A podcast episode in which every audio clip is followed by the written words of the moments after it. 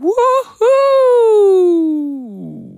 Okay, jeg vil prøve at lyde begejstret der, men jeg turde ikke skrige ind i mikrofonen, fordi det er en ubehagelig oplevelse for lytterne. Jamen, jeg synes også, det, det var en voldsom, voldsom oplevelse her om formiddagen.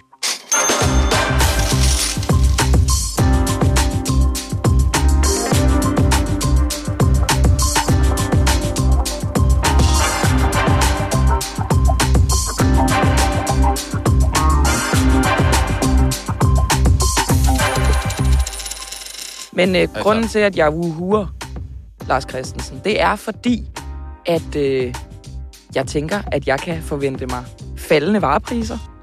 Ej, stop Camilla. Nu, du, du ved godt, nu skal vi i gang med lektionerne her, ikke også? Det ved jeg godt. Ja. Øh, en anden grund til, at jeg wuhuer, det er, at jeg i slutningen af dette program får at vide, om jeg kan blive rig af aktier. Men det vender vi tilbage til. Ja, men bliv hængende, fordi det bliver eddermame spændende til sidst. Det bliver så vildt. Altså, Ja. det kan jo ændre hele mit liv. Så det er Ja. derfor, jeg er lidt op at køre Mm. her i andet afsnit af Boraki. Det kan du med rette være.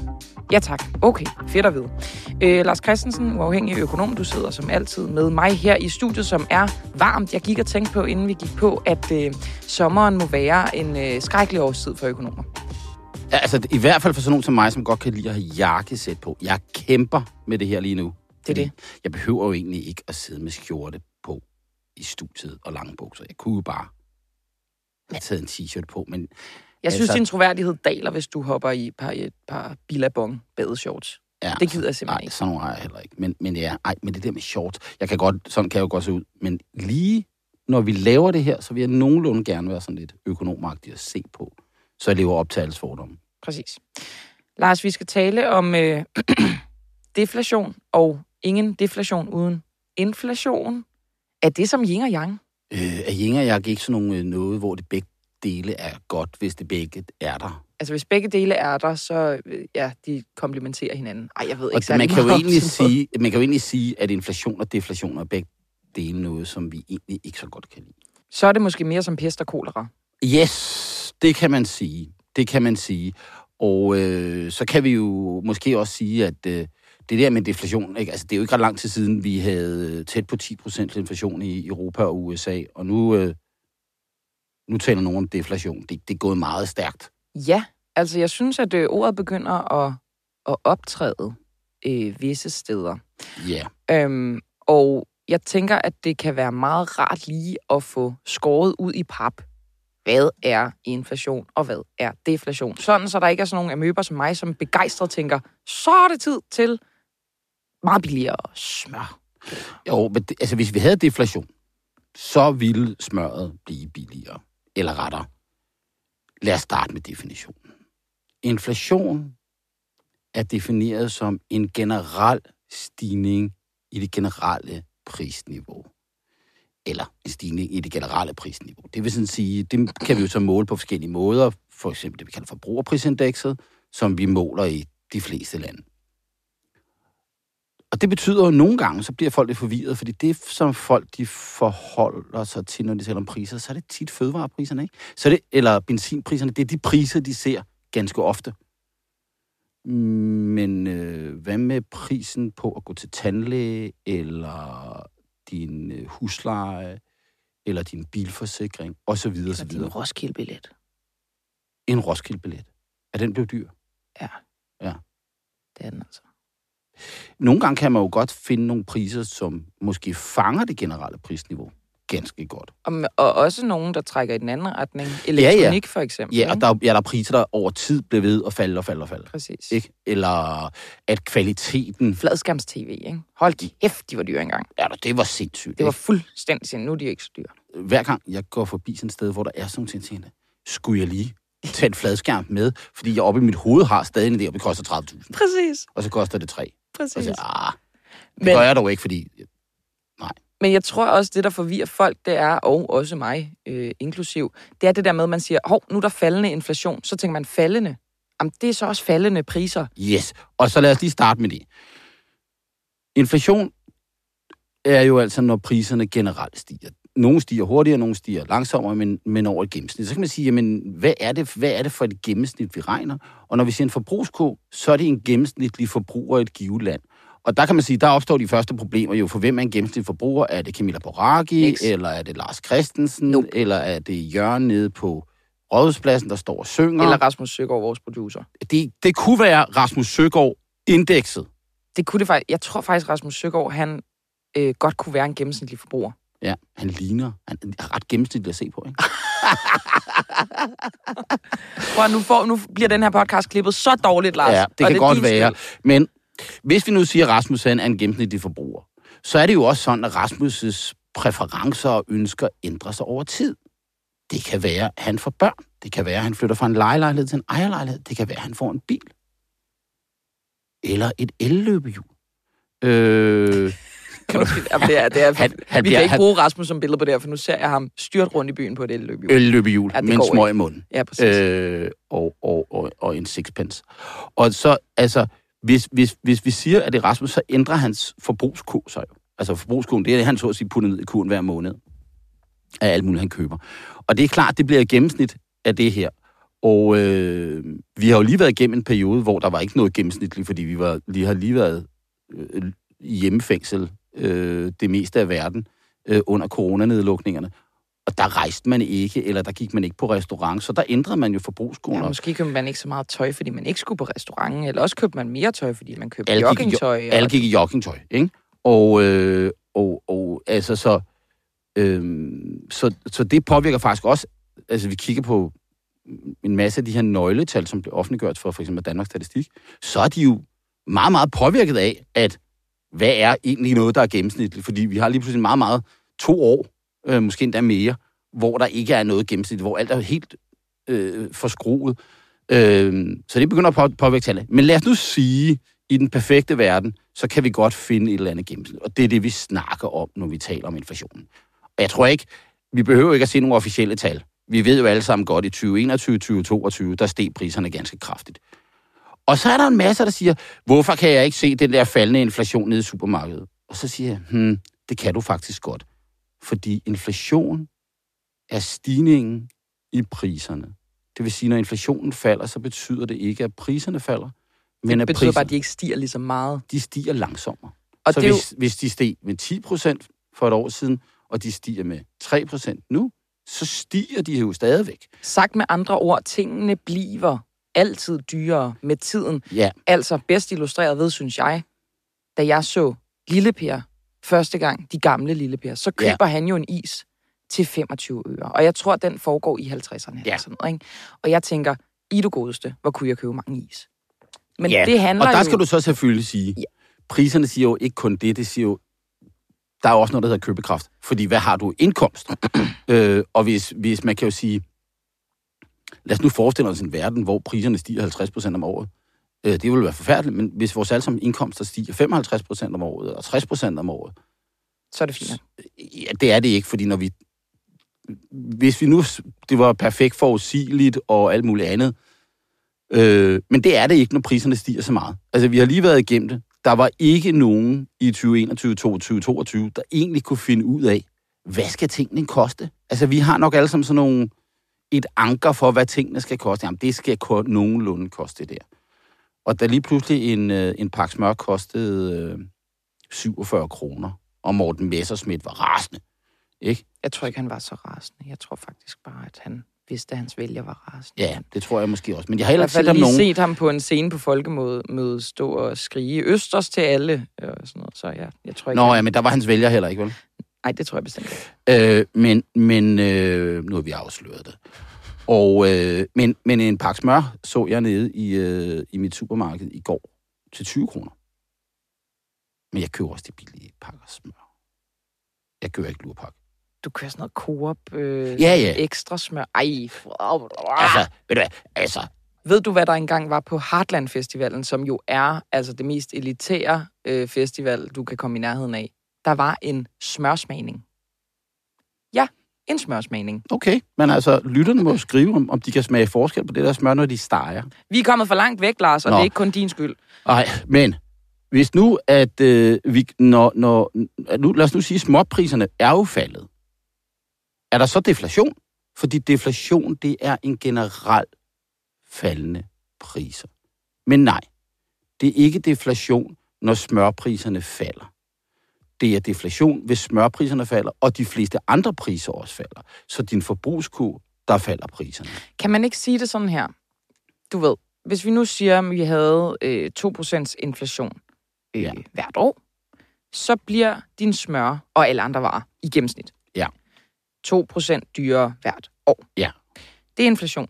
Hvis så, at vi rammer 0 eller altså minus, Ja, hvis, hvis priser, generelt priserne falder, præcis, minus 2%. ja, så hvis Rasmus lige pludselig, hans elløbehjul er blevet billigere, hans cigaretter er blevet billigere, den der sixpence, han har købt, den er blevet billigere.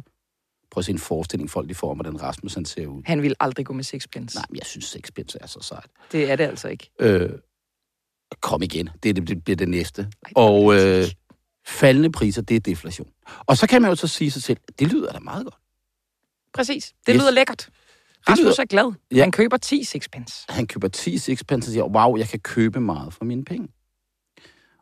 Økonomer kan generelt ikke lide deflation. Og så sige, det er da noget mærkeligt noget. Og så skal vi jo bare gå tilbage til 2008-2009. Der kæmpede vi jo faktisk med deflation. Endda tendenser til, at priserne var faldende, både i Europa og i USA. Hvad var det, der skete der?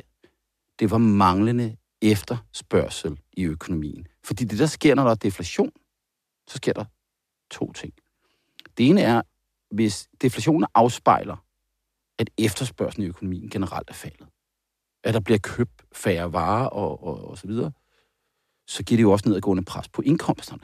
Så dine, dine lønninger er også aftagende. Øh, så, så det er jo ikke sådan, at din købekraft nødvendigvis er stigende. Det andet, der er sket, det er, hvad nu hvis du ejer et hus? Hvad sker der med huset? Så falder prisen på huset også. Altså, det bliver mindre værd. Aktier bliver mindre værd. Aktiver, man kan eje, bliver mindre værd.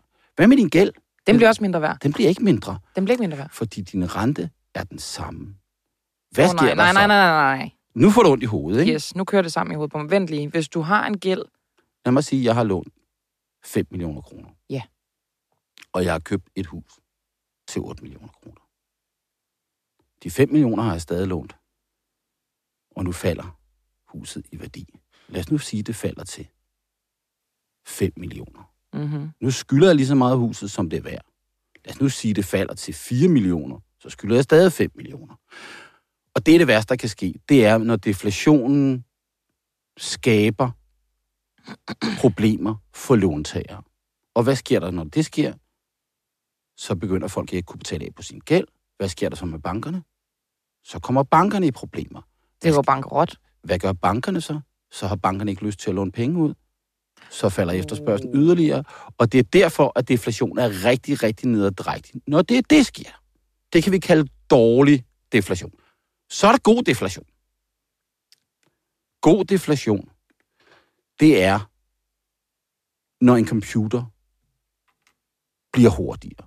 Når computerens regnekraft bliver hurtigere. Prisen på computeren er den samme, men lige pludselig kan computeren dobbelt så meget, eller gøre det dobbelt så hurtigt, eller tre gange så hurtigt.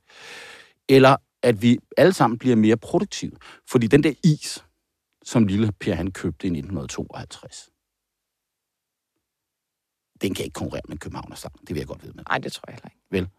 Det var en dårligere Hvorfor vælger du en københavnerstang? Du Fordi- kunne vælge Ben Jerry's sandwich cookie ice. Altså, Men hvis, hvis, hvis, øh, hvis kvaliteten af noget stiger, eller vi bliver mere produktive, og priserne som følge af det falder, så bliver vi jo rigere. Fordi ja. Det falder vores lønninger og vores indkomster ikke af. Så hvis priserne falder som følge af højere produktivitet, teknologisk udvikling, kvalitetsudvikling, så er alt godt.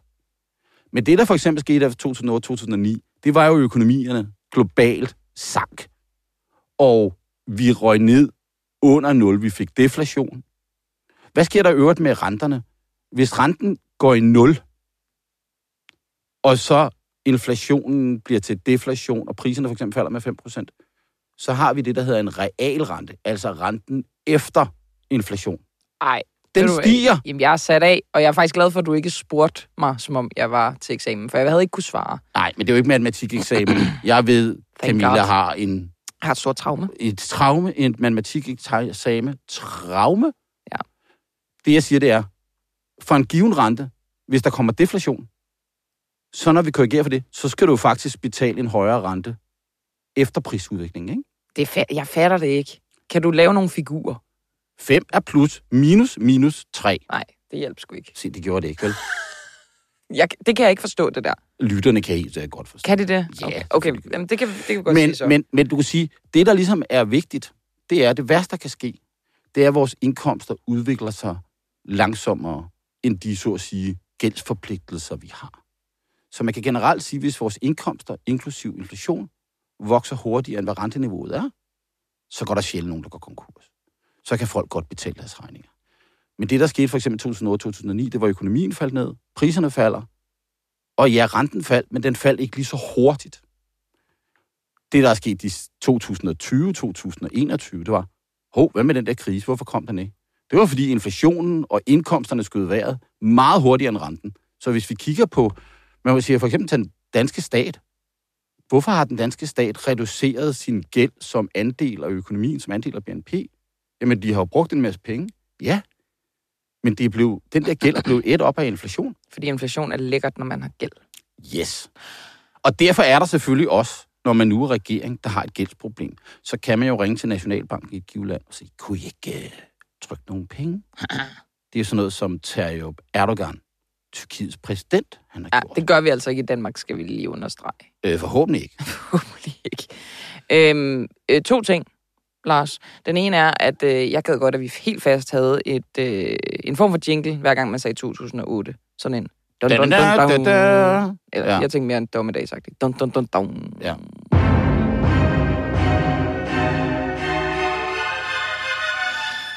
Øh, den anden ting er, øh, for lige at vende tilbage på sporet nu, hvor vi har definitionerne på plads, Mm-hmm.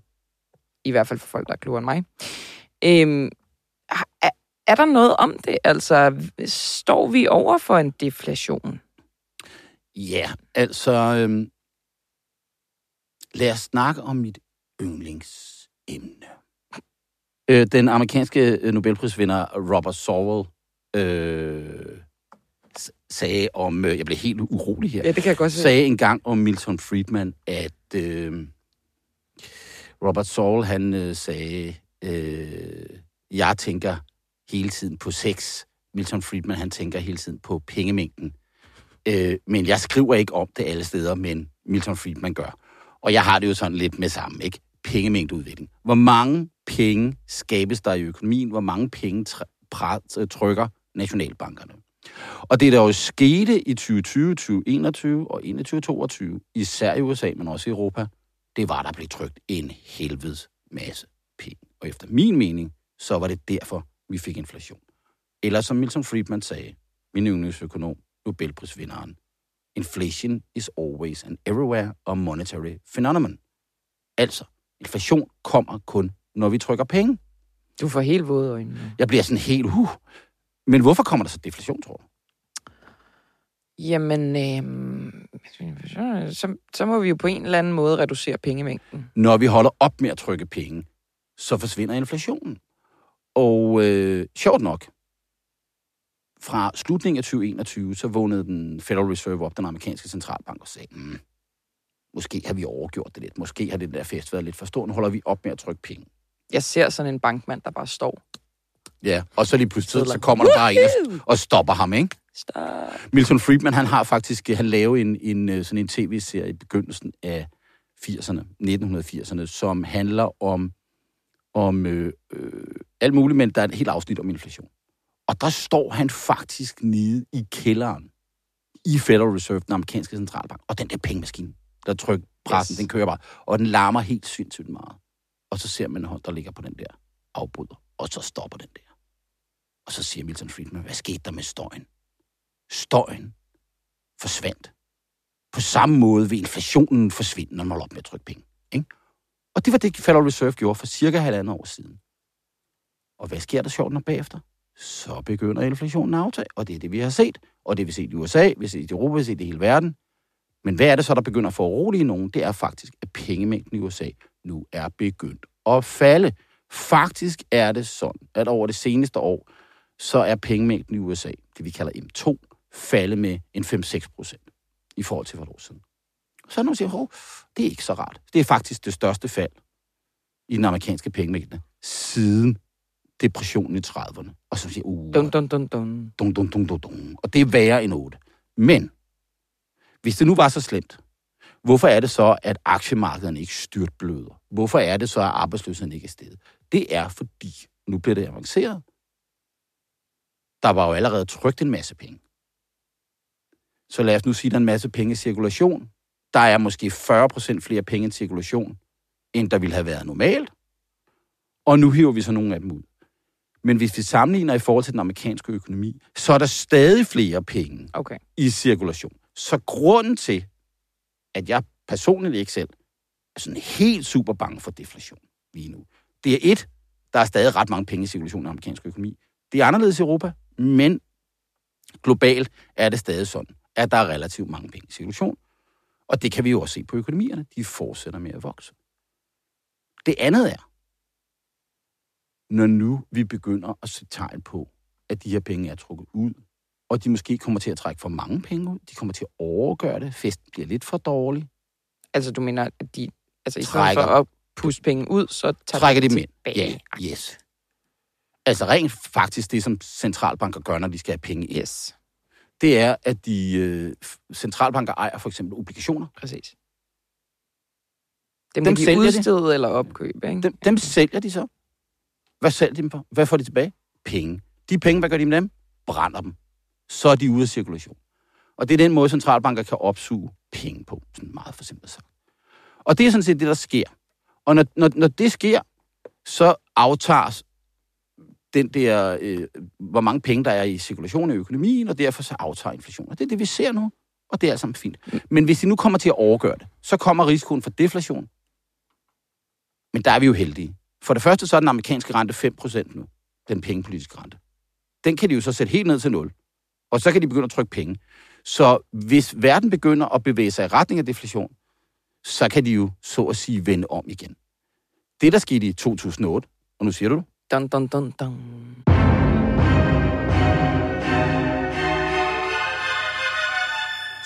der var det jo så sådan, at der ramte vi nul. Og de, kunne ikke, de fik, de gik ikke i gang med at trykke penge i starten. De sagde, hvad, hvad gør vi? Hvad gør vi? Renten er nul. Vi kan ikke finde ud af, hvordan vi lemper pengepolitikken. Åh oh, ja, så må de slå op i de gamle lærebøger. Vi skal trykke nogle penge. Det stod et stykke tid. Det ved de godt nu. Så jeg er faktisk ikke så bange for den der deflation. Jeg tror, vi kommer ned mod 2% inflation ret hurtigt. Og vi er der faktisk næsten Ja, nogle der steder. næsten. Og, og bare lige for at sige, jamen det kan godt være, det lyder øvbøv, at priserne ikke øh, falder øh, generelt, men øh, forhåbentlig nu øh, forstår du, hvorfor dig, der lytter med, øh, hvorfor det ikke er ønskværdig situation at have deflation. Og så over til øh, inflationstallene. Nu lyder det som sådan en... Øh, Ja, og ugens så inflationstal. ugens inflationstal er, og det er jo faktisk nogen, du lige har givet mig, men øh, det Ja. ja. bliver mig, der bliver en form for Nummerpige. speakerpige. Det er altså ikke særlig... Det er Nummerpige. altså ikke woke, Lars. Det der, At, det nej, altså men ikke. jeg er 52 år. Ja, ja, men altså... Det er min undskyldning. Jeg er en øh, nummerperson. Ja. Du Øhm, identificere dig som en nummerperson.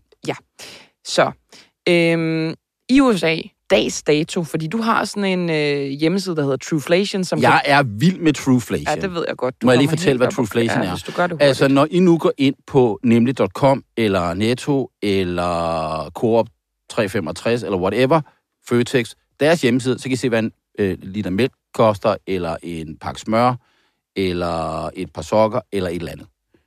I virkeligheden kan vi jo bare gå ud på nettet og finde priser for alt lige nu. Danmarks Statistik gør ikke det. Danmarks Statistik går ud og spørger nogen en gang om måneden, baseret på en given forbrugskurs, som de antager. Altså, du siger, at teknologien har overhalet Danmarks statistik. I- Ikke særlig chokerende. Nej, Nå. men, men, men, men det, som Trueflation gør, det er simpelthen at gøre det, siger, kan vi replikere, kan vi lave noget, der ligner de officielle off- inflationstal, men vi gør det sådan, vi trækker data ud simpelthen real time lige nu. Ja. Og Fra tallet er internettet. for og USA tallet er for USA 2,52 procent i inflation lige nu, Lige as we eller- are speaking. for 20 minutter siden. Det er jo et pænt tal. Det er et meget lavt tal i forhold til, hvor vi har været, og øh, nu nærmer vi os jo det, der er Federal Reserves målsætning, nemlig 2 procent. Præcis. Øhm, for mig var det så 4 procent. Det var ikke Trueflations tal, det var... Det er de officielle, Præcis. for det, der hedder Bureau of Labor Statistics, Oh, som er den amerikanske what a sexy form for- name. Ja, det er totalt sejt. Men, øhm, men, og resten af de tal, jeg kommer med nu, det er også derfra. fra mig. Mm, Ja, fra forskellige statistikker. Fra forskellige statistikker, men, men, men Officielle tal. præcis. Så i Tyrkiet Mm. i maj var den 39,6 procent, hvilket lyder højt, når man har en ambition om to, for eksempel i USA og Europa. Men det er jo lavt i forhold ja, til, hvad vi har, nok, igennem. vi har nok i virkeligheden i Tyrkiet været oppe i nærheden af 100 procent inden for Ja. de sidste halve år. Øh, officielt omkring 80. Men har han ikke også skiftet øh, finansminister? Altså, det ved jeg godt, han har det med at gøre, men... Øh, Vi altså, kunne tale et Nej, helt program om den nye tyrkiske finansminister, Det Mehmet. Şimşek. jamen, det gør vi. Det kommer vi til. Ja. Øhm, nå, vi øh, hopper lige til Schweiz. 2,2 procent i maj var deres mm. inflation. Og til det vigtigste, verdens navle, verdens bedste land, Danmark. 2,9 procent. 2,9 procent, det er fandme vildt.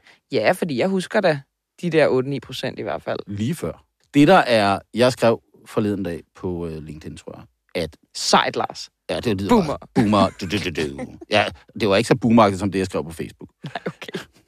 Kender du de der boomer, som skriver på Facebook, at de tror, de skriver en privat besked, så Yes. skriver de den ud til alle, ikke? Jamen, det er det fedeste. Det er mig. Øhm, jeg skrev på LinkedIn, at inflationen var styrtdykket. Hvor efter der var en, der skrev, ah, den er ikke styrtdykket. Fordi han havde lige givet øh, 100 kroner for et eller andet, som Nå. skulle koste noget mindre.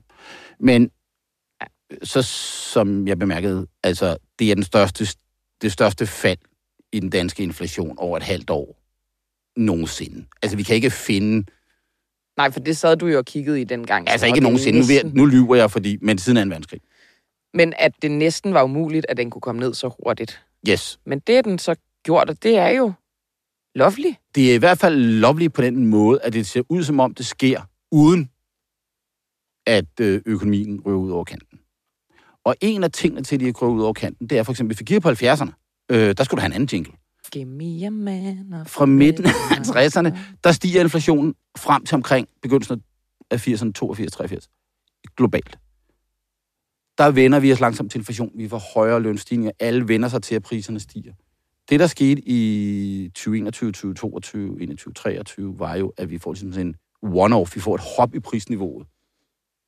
Men, men der er ikke så mange, der tror, at nu skal vi bare til at have 10% inflation permanent. Mm. Så alting bliver ikke i arbejde ind Så lønningerne følger for eksempel ikke for eksempel er det jo interessant, at vi i Danmark i, på industriens område aftalte 4% lønvækst for i år og næste år. Så tænker jeg, da de gjorde det, tænker jeg, de er godt dumme. Ja, Så tænker jeg, okay, det er godt nok uh, lidt fordi det vildt. der er et stærkt argument at sige, at alting er blevet 8 procent dyrere, så skal Ja, altså de var jo allerede noget bagud. Jeg tænkte, hvorfor Præcis. går de med til den?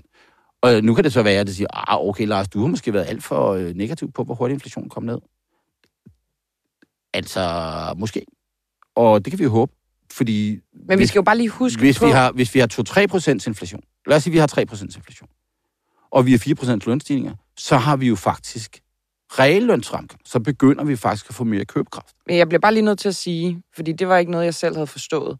Vi skal jo lige huske på, at hvis vi i en periode har haft generel prisstigninger på 10 procent, Ja. og så lige pludselig så daler den så lige så stille og roligt ned til 2 procent, så er det jo ikke, altså så, så er vi jo der, hvor de 10 procent ført os hen, og så bliver vi ført opad, bare ikke lige så hurtigt. Og det, det, Præcis. og så, så, så det, og det tror jeg, det er stadig svært for mig at få ind i mit hoved. Ja. Men det, der er ikke noget plaster. Det, der er sket, at vi lavede det hurtige prishop der, det er sket. Det er sket, og det har vi så at sige ikke fået genoprettet. Præcis. Så, vi, så, så de fleste danskers købekraft er i dag dårligere end for tre år siden. Og det vil det vedblive at være.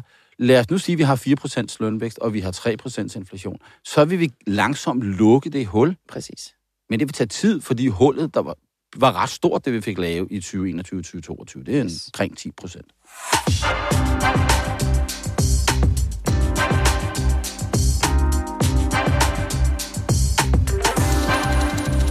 Øh, Lars, vi øh, skal til at øh, runde af. Du har sagt til mig, at du gerne vil snakke om greedflation. Ja, Hvis du gerne vil det, så er det nu, og så er det hurtigt, fordi jeg skal altså... Også at blive rig på aktier. apropos. Greed works, ikke? Øhm, når øh, økonomer, øh, når man uddanner økonomer, så er det første, de får at vide i det, der hedder mikroøkonomi, det er, at vi antager, at forbrugeren og agenterne i økonomi, kalder man dem, forbrugere og øh, lønmodtagere og virksomhedsejere og investorer, de maksimerer deres nytte, de maksimerer deres profit, de er med andre ord, hvad? Egosvin. Kapitalistsvin. Nej, jeg ved det ikke. Egosvin. De Egosvin. er grådige. Vi ja. vil alle sammen godt have det bedre. Det kan man så definere på mange måder, men de fleste er enige om, det er bedre at have to kroner, end at have en krone. Det er bedre at kunne købe noget mere. Det er bedre... At Rasmus kan få en ny sixpence, To end den seks- gamle hullede. Yes. Som han jo altid sidder med inde i studiet. Ja. ja. Derfor er det jo sådan lidt sjovt, når så siger, der er nogen, der siger, hov, den der grund til, at smørpriserne stiger, det er, at Salling Group, de er nogle grådesvin. Underskrev Morten Messerschmidt eller Pelle Dragsted. Eller hende fra SF, hun var altså også på. Eller- Whatever. De var Ja. alle sammen meget, og øh, man kan også se ude på de sociale medier sådan noget, det var bare, hvorfor sætter supermarkederne ikke priserne ned? De er nogle grådesvin. Hvis det var grådighed, der drev inflationen, så må det vel logisk følge, at det sidste halve år, så er alle virksomhedsejere i Danmark blevet markant mindre grådige. Det nægter jeg at tro på. Salling Group er præcis lige så grådige, som de var for et halvt år siden. De kan bare ikke slikke afsted med de samme priser mere, fordi efterspørgselen, de penge, der er i cirkulation, er blevet mindre. Så de kan ikke sætte priserne så meget op. Når, når, når så de der supermarkeder siger, ja, vi satte det op på grund af omkostninger. Nej, de satte priserne op, fordi de satte priserne op, fordi at det kunne de. Fordi der var nogen, der var villige til at betale for det. Nu er betalingsviljen og betalingsevnen aftagende, for der er færre penge i cirkulation relativt til, hvad priserne er. Og så falder priserne. De bliver ikke mindre gråde, de er nøjagtigt lige så gråde, som de er. Så det der greedflation, det er bullshit. Lars, Nå, Lars, du vil gerne være, du vil være skiderig. Jeg vil købe aktier. Altså øh, nu, når du øh, sådan lidt brutalt afviste min bitcoin-idé, eller i hvert fald ikke ville gå ind i, om det var en god eller en dårlig idé, så har jeg lyst til at spørge dig, øh, fordi jeg synes, mine venner har begyndt at snakke meget om aktier, og nu skal de købe aktier, og jeg begynder bare at tænke, åh oh, nej, er der et tog, jeg øh, altså går glip af? Øh, sådan en, jeg, jeg kan godt mærke, at folk har lidt en idé om, at det er sådan noget magisk noget. Altså, Ja. aktier er lidt som at vinde i Det var lotto. det bare sådan, de, man tager bare og køber nogen, og så bliver man bare... Men man hører jo de der historier om, at folk ligesom købte en aktie, som bare, wuff, Ja. og så fik man det bare lækkert. Ja, det kan jeg godt forstå. Og er det noget, jeg kan gøre? Og i så fald, hvordan? Det kan du godt. Jeg, øh, jeg, jeg har et forslag. Okay, Øh, det, du, det du gør, det er, at du sætter dig, ned. du sætter dig sammen med din kæreste. Øh, i, jeg foreslår, at I tager to flasker god rødvin. Vi drikker naturvin, Lars. Orangevin. Det, det, det lyder ubehageligt. Men, men okay, øh, så gør I det. Øh, så kan det være, at I kan spæde det op med vodka. Ja. Det er rigtig ondskabsfuldt. Vin, vodka. Så sætter I på væggen øh, hjemme i køkkenet, der sætter I en, øh, en, en, en seddel, hvor jeg har skrevet 50 aktienavne op. Virksomheder. Jeg vil godt have, at du gør det til næste program. Okay. Og så sidder I i... Øh, øh, nu laver vi... Jeg tror, vi skal, skal vi lave en, en... Vi tracker den her live, så ser vi, hvordan det går fra program til program. Okay. Så tager du nu en dartpil. Nej. Og kaster ind i den der. Og den, det navn, som du rammer, den aktie. Og der skal være våbenaktie med, det siger jeg. Øh, dem rammer du. Så hvis du nu rammer et våbenaktie, så køber du den. Hvis du nu Ej, arbejder, hvis du så ejer et eller andet godt, et eller andet øh, vindmøller, et eller andet Vestas, bum, så er det det, du køber. Din kæreste kaster også. Så laver vi en portefølje bestående af fire aktier. I køber to hver. Shit. Ikke? Okay. Øh, og og øh, nu, har I, nu har I lavet en portefølje. Og så kan vi jo se, hvordan det går med de aktier. Om det slår markedet. Min pointe, når jeg sidder og siger det her, jeg har ingen anelse om, hvad for nogle aktier, der stiger, eller om aktierne stiger. Øh, jeg har nogle værktøjer. Altså, det med dartpilene indikerer en høj grad af tilfældighed i hvert fald. Yes. Det, der er med det med aktiemarkedet og med alle andre markeder, det er, at de mennesker, der opererer i de markeder, altså os alle sammen på en eller anden måde, vi er jo optaget af, hvad der sker i verden. Vi er optaget af, hvad der bestemmer prisen på øh, en våbenproducentsaktie, en Vestas-aktie, God knows what. Hvad er det for nogle ting, der påvirker det? På samme måde som du, øh, når du skal overveje at købe et eller andet, du lige kigger rundt på nettet og siger, mm, hvor kan jeg finde de billigste agurker til min vodka? Eller til min gin, snarere. Ja. Ja. Og så gør du lige det, så kigger du, øh, ah, det er det sgu for dyrt, det der. Jeg går i Coop 365 sammen med Lars, så køber du det Ikke der. noget sponsorat endnu. Nej, ikke nu. Men, men, men, men så er det måske det, du gør. Øh, det, jeg siger, det er, al den information, der er ude i verden, den er jo afspejlet i alle priser. Hvad for en information har du? Hvis du har en information, som ingen andre har, det hedder inside-information, Mm-hmm. Altså for eksempel, hvis du nu er finansdirektør i en virksomhed, der mm-hmm. Mhm. ved, at det kommer med knaldregnskab i morgen, Mm-hmm. så kan du købe aktien i dag. Ah, det er insider trading. Det er ulovligt, er det ikke det? Exakt. Så det gør du ikke, vel? Så, Så det er der, man med en eller anden vis sikkerhed, der kan man score kassen, Ja, hvis man gør så noget vi, lovligt. Ja, vi kommer til at lave en podcast om, hvordan du bliver rig. Men jeg vil godt lige afsløre. Der er forskellige metoder. Et, gør noget totalt crazy. Tag mega meget risiko. Ja. Tag alle dine penge og køb en specifik aktie. Det mest sandsynlige er, det går galt. Men det kan være, at det går rigtig godt, og så kan du blive rig meget hurtigt. Den anden mulighed, og det er en gængse måde, arbejde, spar op, vær tålmodig, det er røv og nøgler, ikke også? Ved du, hvorfor du aldrig møder sådan ret mange rigtig rige økonomer? Det er, fordi de ved det her. Og, og, De er ikke dumme. Tager ikke store chancer. de tager ikke store risici. Nej, nej. Økonomer er aldrig rigtig, rigtig velhavende. De er middelvelhavende, de fleste af dem, fordi de tenderer til at arbejde meget og hårdt og alt muligt. Lars bor i et okay hus på Frederiksberg. Bare Ja, bla, bla, bla. Jo, jo. Men, jo, men der kan vi komme til på hælet bagefter i boligmarkedet. Øh, jeg har ikke truffet en eneste beslutning i boligmarkedet i hele mit liv på grund af økonomiske overvejelser. Det har været ren held hver gang. Nå, anyway. Du skal hjem og kaste med dartpil. Ja, det skal jeg. Og derfor vil jeg sige tusind tak for i dag. Jeg skal ud og købe dartpil og åbenbart aktier. Og, Og vin og vodka. Øh, vin og og vodka. øh, alt muligt andet. Lars Christensen, tusind tak for Camilla. Boracchi. Det var fantastisk.